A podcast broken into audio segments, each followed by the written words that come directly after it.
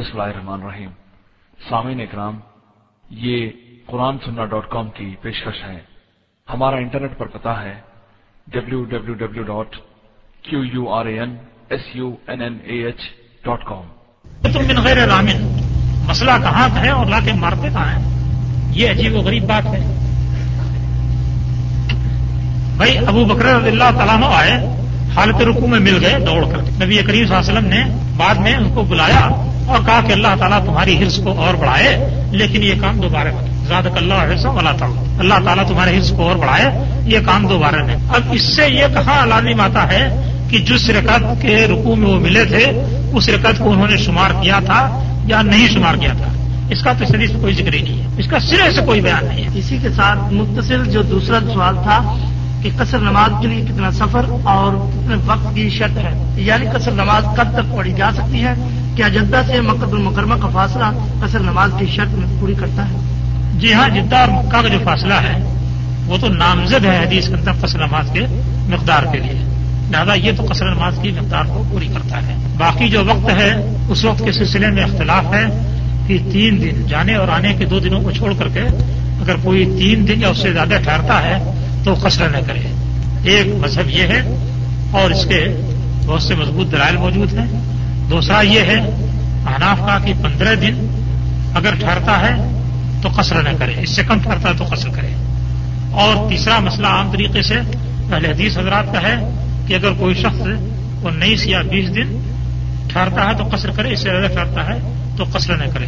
کیونکہ نبی صلی اللہ علیہ وسلم نے مکے میں انیس دن قیام کیا تھا، فتح مکہ کے موقع پر، اور تبوک میں بیس دن قیام کیا تھا جب غزل تبوک کے لیے گئے تھے۔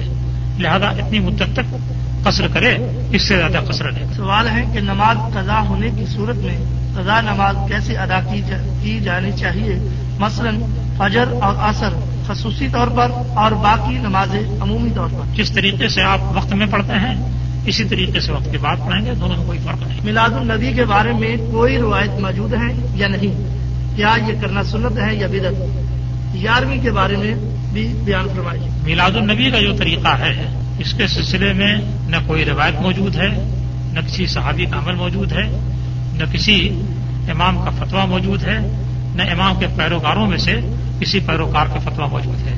یہ ایک بادشاہ کی من گڑت ایجاد ہے جس کو بعد میں بد کردار علماء نے اختیار کر لیا اور اس پر دین کا لیبل چڑھا دیا۔ یہ اس کی کل حقیقت ہے۔ سجدہ صاحب کے بارے میں اور کوئی سوال تھا اس میں؟ ہاں یارویں شریف کے بارے میں بتلائیے کیا اس کے یہ بدت ہے یا اس کا کوئی وجود ہے؟ گیارہویں شریف صرف بدعت ہی نہیں ہے، بلکہ شرک ہے۔ ہاں میلاد جو ہے، وہ تو بدعت ہے، اس لیے کہ اس کا کوئی ثبوت نہیں ہے۔ مگر گیارہویں شریف صرف بدعت نہیں ہے، بلکہ یہ شرک بھی ہے۔ اس لیے کہ گیارہویں شریف میں پیران پیر، حضرت دستگیر غوث العظم اور پتہ نہیں کیا کیا اس کے بعد رحمۃ اللہ علیہ بھی، ان کی، ان کو یہ نیاز دی جاتی ہے اور ان کو گویا نظر کی جاتی ہے۔ اور فقہ حنفی کی معتبر ترین کتاب فتح عالمگیری میں اور در مختار میں اور اس کے علاوہ بھی دوسری بہت ساری کتابوں میں یہ بات لکھی ہوئی ہے کہ مخلوق کو نظر دینا یہ شرک ہے، اس لیے کہ نظر عبادت ہے اور غیر اللہ کی عبادت شرک ہے۔ تو بہرحال حضرت پیران پیر، چاہے وہ جتنے کچھ بھی رہے ہوں، بہرحال وہ بھی مخلوق تھے۔ وہ بھی ماں کے پیٹ سے پیدا ہوئے تھے اور دودھ پی کر کے پلے بڑے تھے اور گیہوں جو کھا کر کے زندگی گزار رہے تھے۔ اور ان کو بھی موت آئی اور وہ بھی قبر کے اندر مٹی میں دفن کر دیے گئے اور آج تک مٹی کے اندر دفن ہیں، بلکہ اوپر سے کبے کا بوجھ الگ سے سنبھالے ہوئے ہیں۔ تو اب اس مخلوق کو جو کہ مرد پہ مٹی میں مل چکی ہے، اس کے نام سے جب نظر یا نیاز دی جائے گی تو فقہ حنفی کی بالکل صاف اور سری وضاحت ہے کہ اللہ کے علاوہ کسی کے لیے نظر یا نیاز نکالنا یہ شرک ہے۔ اس لیے کہ نظر عبادت ہے اور غیر اللہ کی عبادت شرک ہے۔ رضا صاحب کے متعلق پوچھا ہے کہ کیا اتحیات کے فوری بعد ایک سلام پھیر کر ادا کریں گے یا بعد دوبارہ اتحیات اور درود شریف پڑھ کر دوبارہ سلام پھیر کر نماز کو مکمل کریں گے؟ اس کے بارے میں صحیح حدیث سے بتائیے۔ دیکھیے فقہ بات کا اشتہار کرتے ہیں تو ان کا اشتہار ایسا ڈھنگ مارتا ہے کہ نہ شریعت کے اس معاملے کے مطابق رہتا ہے نہ اس معاملے کے مطابق۔ اب نبی صلی اللہ علیہ وسلم نے کیا کیا ہے؟ کہ جو سجدے صاحب ہے، کبھی تو آپ نے سلام سے پہلے سجدے صاحب کیا ہے اور کبھی سلام سجدے کبھی سلام کے بعد سجدے صاحب کیا ہے۔ یہ دونوں طریقہ آپ سے ثابت ہے۔ مختلف مواقع پر مختلف طریقے سے کیا ہے۔ گویا بندہ چاہے تو سجدہ صاحب کے بعد سلام کرے اور چاہے تو سلام کے بعد سجدہ صاحب کرے، یہ دو طریقے تھے۔ اب فکا نے کیا کیا کہ یہ چاہا کہ دونوں طریقوں کو جمع کر لیں۔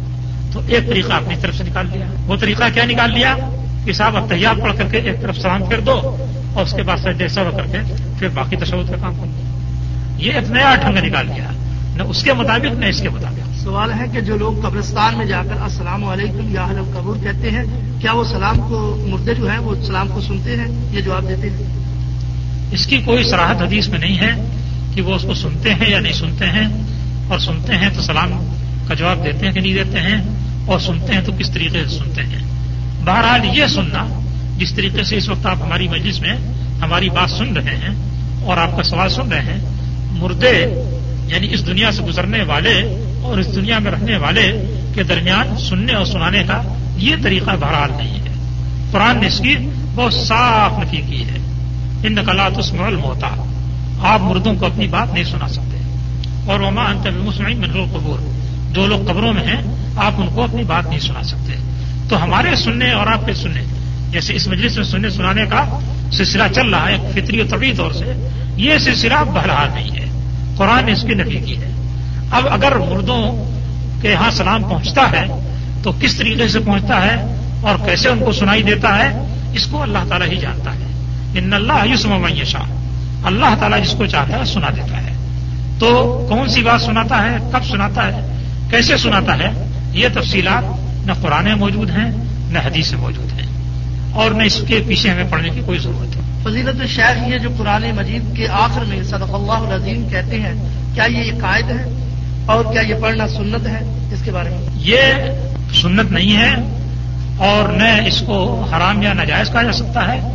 یہ محض ایک عادی چیز ہے اور بہتر یہ ہے کہ اس کو نہ کیا جائے۔ اس لیے کہ بہت سے لوگ اس غلط فہمی پڑ جاتے ہیں۔ کہ یہ بھی قرآن کا یا قرآن کا کوئی حصہ ہے۔ اسلام میں بیت کی کیا گنجائش ہے؟ جیسے آج کل پاکستان اور انڈیا میں پیروں اور بزرگوں کے ہاتھوں بیت کرتے ہیں کیا یہ جائز اور ضروری ہے؟ بیت کا مسئلہ تو بڑا پرخطر بھی ہے اور بڑا دلچسپ بھی ہے۔ دلچسپ تو ہمارے لیے ہے اور پرخطر ان لوگوں کے لیے جو بیعت دیتے ہیں۔ نبی کریم صلی اللہ علیہ وسلم نے بیعت کن چیزوں پر لی ہے ان چیزوں کو آپ سامنے رکھیے۔ سب سے پہلی بیعت تو آپ نے اسلام پر لی ہے۔ جیسے کہ میں نے ابھی حضرت عمر بنا صدی اللہ تعالیٰ کا واقعہ آپ کو سنایا تھا کہ مسلمان ہونے آئے تھے، تو کہا کہ ہاتھ لائیے، میں بیعت کروں۔ تو ایک بیعت تو اسلام پہ لی جاتی ہے۔ کوئی غیر مسلم کسی آدمی کے ہاتھ پر اسلام لائے، اس معنی کر کے کہ صاحب میں اللہ کے اس دین کو اختیار کر رہا ہوں اور اس دین کی پیروی کروں گا۔ تو اس معنی میں اس کو، اس سے بیعت دی جا سکتی ہے اور اس معنی میں وہ بیعت کر سکتا ہے۔ پیروں مریدوں کی بیعت ظاہر بات ہے کہ اس بات پر نہیں ہوتی ہے۔ دوسری بیعت جو نبی کریم صلی اللہ علیہ وسلم نے کی ہے، وہ کس بات پر کی ہے؟ ہجرت پر۔ ہجرت پر بیعت کس طرح کی تھی؟ انصار جب مسلمان ہوئے اور اس کے بعد یہ طے ہوا کہ صاحب جو نبی کریم صلی اللہ علیہ وسلم اور آپ کے صحابہ مکہ میں ظلم و ستم سہ رہے ہیں، وہ یہاں سے نکل کر کے مدینہ آ جائیں۔ تو اس بات کا خطرہ تھا کہ مدینہ پہنچنے کے بعد کفار حملہ کریں گے۔ اور جو مسلمان یہاں سے گئے ہیں، ان پر بھی چڑھاوا دھاوا بولیں گے اور جو ان کی مدد کر رہے ہیں، ان پر بھی دعویٰ بولیں گے۔ یہ بات چونکہ ممکن تھی، بلکہ قرین قیاس تھی، اس لیے پہلے ہی یہ بات لوگوں کے سامنے رکھ دی گئی۔ اور اس کے بعد بیعت لی گئی۔ اور یہ دو تین طرح کی بیعت تھی۔ اس میں ایک تو یہ تھا کہ اب جو آدمی، جو لوگ یہاں موجود تھے، وہ مدینہ پہنچیں گے، ان کو، ان کی آپ حفاظت کریں گے اور اسی طریقے سے ان کی حفاظت کریں گے جیسے اپنے بیوی بچوں کی حفاظت کرتے ہیں۔ یعنی اگر ان پر حملہ ہوا تو آپ اسی طریقے سے ان کے بچاؤ کے لیے لڑیں گے جس طریقے سے اپنے بال بچوں کے بچاؤ کے لیے لڑتے ہیں۔ اس بات پر بیعت لی گئی۔ اور ٹھہریے ٹھہریے، ابھی بیت کا معاملہ جو ہے وہ تفصیل کر چاہتا ہے۔ تو ایک تو یہ بیعت لی گئی اور اس کے بعد جب آپ مدینہ پہنچ گئے تو اس کے بعد جو آدمی کفار کے بیچ میں سے مسلمان ہوتا، آپ اس سے بیعت لیتے کہ تم اپنا گھر بار چھوڑ کر کے مدینے میں آ جاؤ اور مسلمانوں کے معاشرے کے اندر اپنی زندگی گزارو۔ تو یہ دوسری بیعت تھی جو نبی کریم صلی اللہ علیہ وسلم نے لی اس بیعت میں سب سے زیادہ اہمیت اس بات کی تھی کہ یعنی اسلام کے بعد سب سے بڑی اہمیت اس بات کی تھی کہ کہ جو لوگ ہجرت کر کے جائیں گے، ان کے لیے اپنا جا، اپنی جان و مال سب کا سب داؤ پر لگا دینا ہے اور سب کے ساتھ مشکین کا مقابلہ کرنا ہے۔ اس کے بعد تیسری بیعت آپ لیتے تھے جہاد کے موقع پر۔ اور جہاد کے موقع پر کیا بیعت لیتے تھے؟ کہ یہ جو کفار ہیں، ان سے مقابلہ کرنا ہے اور میدان چھوڑ کر بھاگنا نہیں ہے۔ یا یہ کہ جان دے دینی ہے، مگر میدان نہیں چھوڑنا ہے۔ مختلف الفاظ کے ساتھ بیعت لی جاتی تھی۔ یہ بیعت جہاد کی بھی ہوتی تھی۔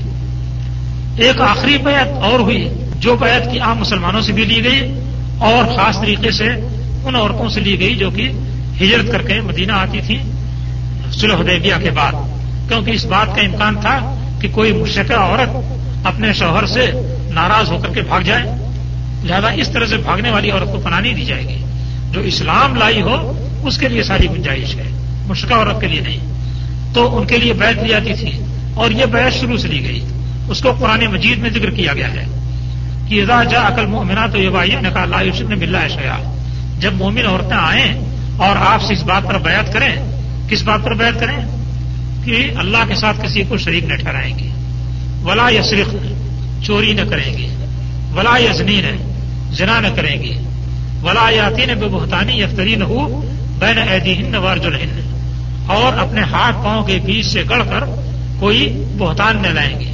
یعنی اچھا اپنے بچوں کو قتل نہ کریں گے۔ اور ولا یفت اللہ اولاد ہند اپنے اولاد کو قتل نہ کریں گے۔ ولا یاتی بے بہتانی یفتری ہو بین ایدی ہند وارجل اور اپنے ہاتھ پاؤں کے درمیان سے گڑھ کر کوئی بہتان نہ لائیں گے۔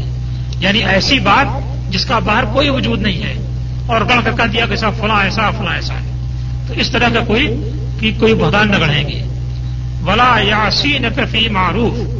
اور کسی بھلی بات میں آپ کی نافرمانی نہ کریں گی تو ان باتوں کا جو عورتیں اقرار کریں فبائی اکن وسطف اللہ آپ ان سے بیعت کریں اور ان کے لیے اللہ کے اللہ سے بخشش کی دعا کریں. یہ بیعت ہوتی تھی. یہ بیعت اس وقت بھی لی گئی جب ہجرت کی تیاری ہو رہی تھی. مردوں سے اس وقت بیعت لی گئی. اچھا. تو یہ اتنی بیعتیں ہیں. اب آپ یہ سوچیں اور بتلائیں کہ حضرات پیرانے پیر حضرات جو ہیں، یہ جو بیعت لیتے ہیں، وہ ان قسموں میں سے کس قسم میں داخل ہے ایک بات ذرا اور بتا دوں میں آپ کو. اس وقت آپ کو پتا چلے گا کہ کتنا بڑا فرق ہے اس بیعت میں جو ربی وسلم لیتے تھے اور اس بیعت میں جو حضرت حضرات پیر لیتے ہیں۔ ابھی میں نے جو آیت پڑھی ہے، اس آیت کا آخری حصہ کیا ہے؟ ولا یاسی نقفی معروف۔ عورتیں فلاں فلاں والا پر بیت کریں اور اس بات پر بیت کریں کہ اے پیغمبر، کسی بھلی بات میں آپ کی مخالفت نہ کریں۔ بھائی، پیغمبر بھی غیر بھلی۔ پیغمبر بھی کسی ایسی بات کا حکم دے سکتے ہیں جو بھلی نہ ہو؟ آپ سوچ لیجیے، پیغمبر کسی ایسی بات کا حکم دے سکتے ہیں جو بھلی نہ ہو، ایسا ممکن نہیں ہے۔ پیغمبر اور غلط بات کا حکم دے، یہ نہیں ہو سکتا ہے۔ پیغمبر جب بھی حکم دیں گے تو بھلی بات ہی کا حکم دیں گے۔ لیکن اس کے باوجود اللہ تعالیٰ نے یہ نہیں کہا کہ آپ اس کی مخالفت نہ کریں گی یا آپ کی معصیت نہ کریں گے، بلکہ یہ کہا کہ کسی بھلی بات میں آپ کی نافرمانی نہ کریں گی یعنی اگر خدا نخواست ہے خدا نخواست ہے خدا نخواست ہے۔ بالفرض یہ مان لیا جائے اگر کسی طرح سے کہ پیغمبر بھی کسی ایسی بات کا حکم دے سکتے ہیں جو بھلی نہ ہو، تو اس میں آپ کی اطاعت نہیں کرنی ہے۔ شاید سے نتیجہ نکلتا ہے کہ پیغمبر کی مخالفت کسی بھلی بات میں نہ کریں گے۔ یعنی اگر خدا نخواست ہے پیغمبر بھی کسی ایسی بات کو حکم دیں جو بھلی نہیں ہے، تو اس میں آپ کی اطاعت نہیں کی ہے کتنی اہم شرط ہے۔ ذرا اس اہم شرط کو سامنے رکھیے۔ کہ پیغمبر بھی اپنی اطاعت کی جو وید لیتے تھے، وہ غیر مشروط نہیں تھی، بلکہ مشروط تھی کہ بھلی بات میں آپ کی اطاعت کرنی اب اس کو آپ سامنے رکھیے، پیغمبر کی یہ بیت ہے۔ حضرات پیرانے پیر کی بیعت کیا ہے؟ اس کا بنیادی نقطہ یہ ہے کہ بمے سجادہ رنگی کن، گرد پیرے مغاں گویت کہ سالک بے خبر نبوت، ذرا ہو رسم منزلہ۔ کہ اگر پیرے مغاں تم سے کہے کہ اس مسلح کو لے آ کر کے شراب میں ڈبو دو، ارے یہ نہیں دیکھنا ہے کہ یہ شریعت کے موافق ہے کہ مخالف ہے۔ یہ بھلی چیز ہے کہ بری چیز ہے۔ جو وہ کہے اسے کرنا ہے۔ کیوں؟ کہ سالک بے خبر نہ ہوا ذرا اور رسم میں رہا اس لیے کہ پیر صاحب جو ہیں، وہ اپنے راستے اور اس کی منزل سے نا واقف نہیں ہے منزل اور اس کے راستے کے نشانات سے نا واقف نہیں ہے لہذا اگر وہ غلط بات کا بھی حکم دیتے ہیں، تو ان کی بات کو بلا چنو چرا تسلیم کیجیے۔ تو ایک طرف تو رسول کی بیعت ہو تو اس کے لیے یہ شرط ہے کہ آپ کی نافرمانی کسی بھلے کام میں نہیں کریں۔ کوئی آپ کام بھلا اگر نہیں ہے تو اس نے آپ کی اطاعت نہیں کی ہے۔ مگر پیر صاحب کی اطاعت کی پہلی اور بنیادی شرط آپ کی بیعت کی ہے کہ صاحب جو حکم بھی دیں گے، چاہے وہ ناجائز ہی کون ہو، رنڈی کے پاس جانے ہی کا کیوں نہ ہو۔ وہ بہرحال انجام دینا ہے۔ یہ رنڈی کے پاس جانے کی بات میں اس لیے کر رہا ہوں کہ ان کے واقعات میں چیز منقول ہے۔ پیروں کے واقعات میں پورے نس کے ساتھ یہ چیز موجود ہے۔ اس لیے کر رہا ہوں۔ کہ اگر اس کا بھی حکم دے تو آپ کو انجام دینا ہے اور اس میں چونو چرا نہیں لگے۔ تو اب آپ یہ بتائیے کہ ان پیروں کی بیعت کا پیغمبروں کی بیعت سے کیا تعلق ہے؟ پیغمبر کی بیعت سراپا اعتعاد اور پیروں کی بیعت سراپا معاشیت ایک دوسرے سے تعلق کیا رہے گا کوئی تعلق نہیں۔ یہ تو پوری جال سازی ہے، پورا ایک ڈھونگ ہے۔ اور وہی میں نے جو شروع میں کہا تھا کہ بھیڑ کے ریوڑ کو اپنے پاس سمیٹ کر رکھنے کا ایک ہیلا ہے۔ کہ کوئی کوئی بھیڑ جو ہے، اس سے باہر نہ جانے پائے۔ اگر باہر جا رہی ہے تو ڈنڈے سے اس کو ہوشار کر کے پھر ریوڑ کے اندر لے آیا جائے۔ تو یہ سب محض ڈھونگ ہے اور ان کے ذریعے سے دین تو کچھ نہیں آئے گا، بلکہ دین اور دنیا دونوں کی دونوں برباد ہوگی شیخ صاحب کے متعلق سوال ہے سب قریب رب رب العالمین کی ہے شیخ صاحب، آپ کی کتاب الرحیق المختوم دی تاریخ کے لائق ہے۔ مذکورہ کتاب میں معاویہ بن الصفیان کے متعلق کسی قسم کا کوئی حوالہ نہیں۔ واضح کر دیں کہ معاویہ رضی اللہ تعالیٰ کا مسلمان ہوئے، نبی پاک کی حیات طیبہ میں کس منصب پر فائز رہے؟ یا معاویہ رضی اللہ تعالیٰ کا ذکر کتاب مذکور میں کرنا آپ کرنا نہیں چاہتے تھے۔ ضرور یہ بتائیں، ہمارا شک نکل جائے یا دور ہو جائے۔ بھائی، کتاب جو ہے وہ سیرت نبی پہ لکھی گئی ہے۔ اس میں نبی وسلم کے ساتھ ایک لاکھ چوبیس ہزار صحابہ نے حج کیا تھا۔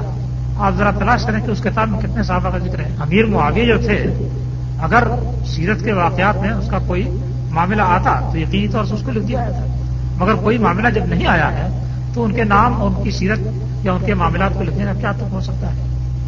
حضرت معاویر رضی اللہ تعالیٰ ہو یہ مکہ کے موقع پر، فتح مکہ کے موقع پر مسلمان ہوئے تھے۔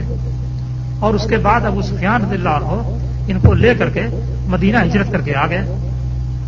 اور جب مدینہ آ گئے تو اس کے بعد نبی صلی اللہ علیہ وسلم کو پیشکش کی اور نبی صلی اللہ علیہ وسلم کی پیشکش کرتے ہوئے، قبول کرتے ہوئے اپنا ان کو میر منشی بنا لیا یا یہ کہ کاتب وحی میں سے کاتب بنا لیا۔ اب آپ دیکھیے کہ میری کتاب میں کاتبین وحی کا کوئی تذکرہ ہے کہ امیر معاویہ کا تذکرہ ہے؟ ظاہر بات ہے کہ کاتبین وحی کا کوئی تذکرہ نہیں ہے۔ اگر کسی کا تذکرہ آیا ہوگا تو ضمن آ گیا ہوگا کسی دوسرے واقعے کے تعلق سے، کتاب وحی کے تعلق سے کوئی سرے سے مضمون ہی اس میں نہیں ہے۔ تو پھر امیر معاویہ کا تذکرہ کیوں آئے پھر امیر معاویہ رضی اللہ تعالیٰ سلسلے میں نبی کریم صلی اللہ علیہ وسلم نے بعض پیشین گوئیاں کی تھیں اور وہ بڑی اہم تھیں۔ ایک تو آپ نے دعا دی تھی کہ اللہ مجل ہو ہادین مہدین وح دے۔ اے اللہ تعالیٰ، تو معاویہ کو ہادی بنا اور مہدی بنا۔ اور ان کے ذریعے سے ہدایت دے لو۔ یہ نبی صلی اللہ علیہ وسلم کی ایسی دعا ہے کہ لوگ ابو سفیان یا معاویہ کی دشمنی میں اس دعا کو بھول جاتے ہیں اور اس کی اہمیت کو بھول جاتے ہیں۔ اور پھر معاویہ رضی اللہ تعالیٰ کے ذریعے سے اللہ تعالیٰ نے واقعی یہ کام کیا۔ حضرت علی رضی اللہ تعالیٰ کے زمانے میں امت کے اندر جو دراڑ پڑی اور جس کی اساس یہ تھی کہ کچھ بدماشوں نے حضرت عثمان رضی اللہ تعالیٰ عنہ کو شہید کیا تھا اور وہ حضرت علی رضی اللہ عنہ کے سر پر چھائے ہوئے تھے۔ اور ان کی ایک بھی چلنے نہ دی۔ اس کے نتیجے میں جو دراڑ پڑی تھی، اس دراڑ کو پر کر کے اس امت کو پھر ایک جگہ متحد کرنے کا جو کارنامہ ہے، وہ بہرحال امیر معاویہ رضی اللہ تعالیٰ کا ہے۔ اور یہ اتنا بڑا کارنامہ ہے کہ جس کی مثال اور کہیں تاریخ کے اندر نہیں ملتی ہے۔ یہ بہت بڑا کارنامہ ہے۔ بڑے بڑے مخالف موجود تھے، بڑے سخت موجود تھے۔ اور امیر معاویہ کو جہنم سے کم کسی درجے میں لے جانے کے لیے وہ تیار نہیں تھے۔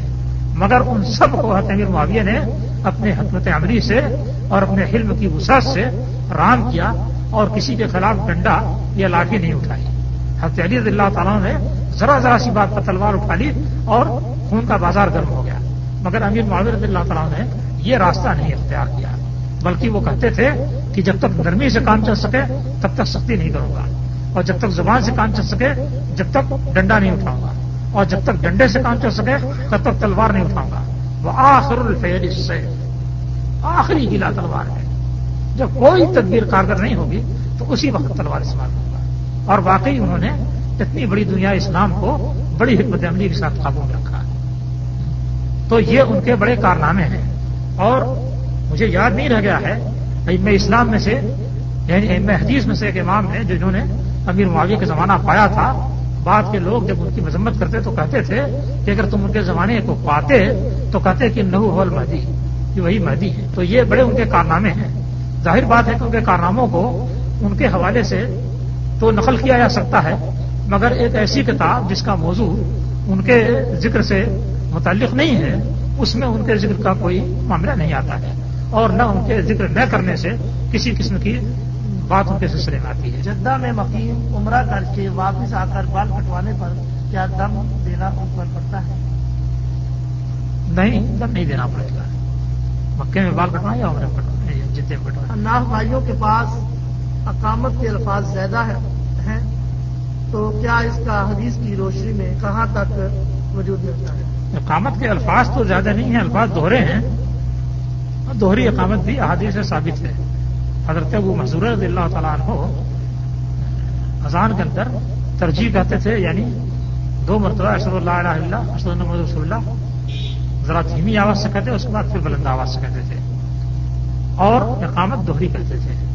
حضرت بلال رضی اللہ تعالیٰ عنہ اذان میں ترجیح نہیں کرتے تھے اور اقامت اکہری کرتے تھے۔ لہذا دونوں طریقے درست سوال تھوڑا سا لمبا ہے۔ آپ نے اپنے پچھلے درس میں فرمایا تھا کہ صورت فاتحہ کے بغیر نماز نہیں ہوتی۔ امام کے ساتھ ہی کیوں نہ ادا کی جائے۔ ہمارے شہر کے مفتی صاحب جو آج کل شہر کے مشہور رسالوں میں فتوا دیتے ہیں اور وہ شہرت حاصل کر چکے ہیں، فرماتے ہیں کہ یہ صحیح ہے۔ لیکن یہاں سعودی عرب میں تو یہی فتوا ہے۔ لیکن حنفی حضرات کو امام کے پیچھے سورت فاتحہ نہیں پڑھنی چاہیے۔ ہاں شافی پڑھ سکتے ہیں۔ برائے کرم ان کے لیے نصیحت فرماتے دیکھیے، اللہ تعالیٰ نے اپنے اوپر اور رسول کے اوپر ایمان لانے اور اپنی اور رسول کی اطاعت کرنے کا حکم دیا ہے۔ اور قیامت کے روز یہ سوال نہیں ہوگا کہ یہ تم نے نماز کس امام کے مطابق پڑھی تھی۔ امام العمہ جو ہیں یا امام الانبیاء جو ہیں، ان کی نماز کے مطابق تم نے نماز پڑھی تھی یا نہیں پڑھی تھی؟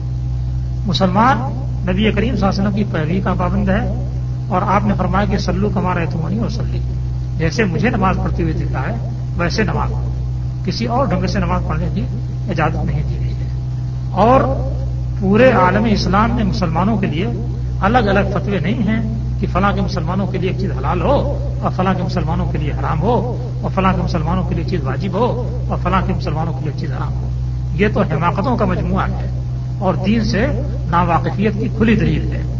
بلکہ دین کے اندر ایک قسم کا نہایت ہی شدید فتنہ ہے اور پیغمبر کے ساتھ بے اعتنائی اور بے توجہی کی کھلی دلیل ہے۔ سیدھی بات یہ ہے کہ جو مسلمان ہے، اسے رسول کی پیروی کرنی ہے۔ کوئی حنفی ہے یا شافی ہے یا مالکی ہے حمبلی ہے، اس نے اگر ان طریقوں کو اختیار کیا ہے، تو صرف اس تصور کے ساتھ اختیار کیا ہے کہ یہ طریقے نبی کریم صلی اللہ علیہ وسلم کے طرز عمل کی زیادہ صحیح ترجمانی کرتے ہیں۔ اب اگر زیادہ صحیح کے بجائے زیادہ غلط ترجمانی کریں اور اس کو ثبوت مل جائے، تو پھر اس کی پیروی نہیں کی جا سکتی۔ کیا عرفات کے میدان میں سب کو نماز قصر اور جمع پڑھنی چاہیے۔ بعض ہمارے حنفی بھائی کہتے ہیں کہ وہاں پر ایسا نہ کریں کیونکہ وہ مسافر نہیں رہے۔ بھائی، یہ حنفیوں کا معاملہ بہت عجیب و غریب ہے۔ امام حنیفہ تو کہتے ہیں کہ عرفات میں نماز قصر پڑھنا یہ نسخ میں سے ہے۔ لہذا چاہے مکے کا آدمی ہو، چاہے گھر کا ہو، ہر ایک کے لیے وہاں قصر نماز پڑھنی ہے۔ تو امام صاحب کا تو فتوا یہ ہے اور احناف کا فتوا یہ کہ ایسا نہیں کرنا چاہیے۔ تو پہلے خود واپس میں نمٹ لیں۔ اس کے بعد تب کسی اور سے پوچھنے جائیں۔ مکت المکی نہیں، وہ کہتے ہیں کہ نماز چار رکت پڑھنی چاہیے۔ جو لوگ یہاں کے رہنے والے ہیں، چار رکت پڑھنی چاہیے۔ اب یہاں پر جو ہے، ان کو اپنے امام کی بات نہیں سمجھ میں آتی ہے۔ نہ اپنے امام کی بات سمجھ میں آتی ہے، نہ اس امام کے جو امام ہوں کی بات سمجھ میں آتی ہے۔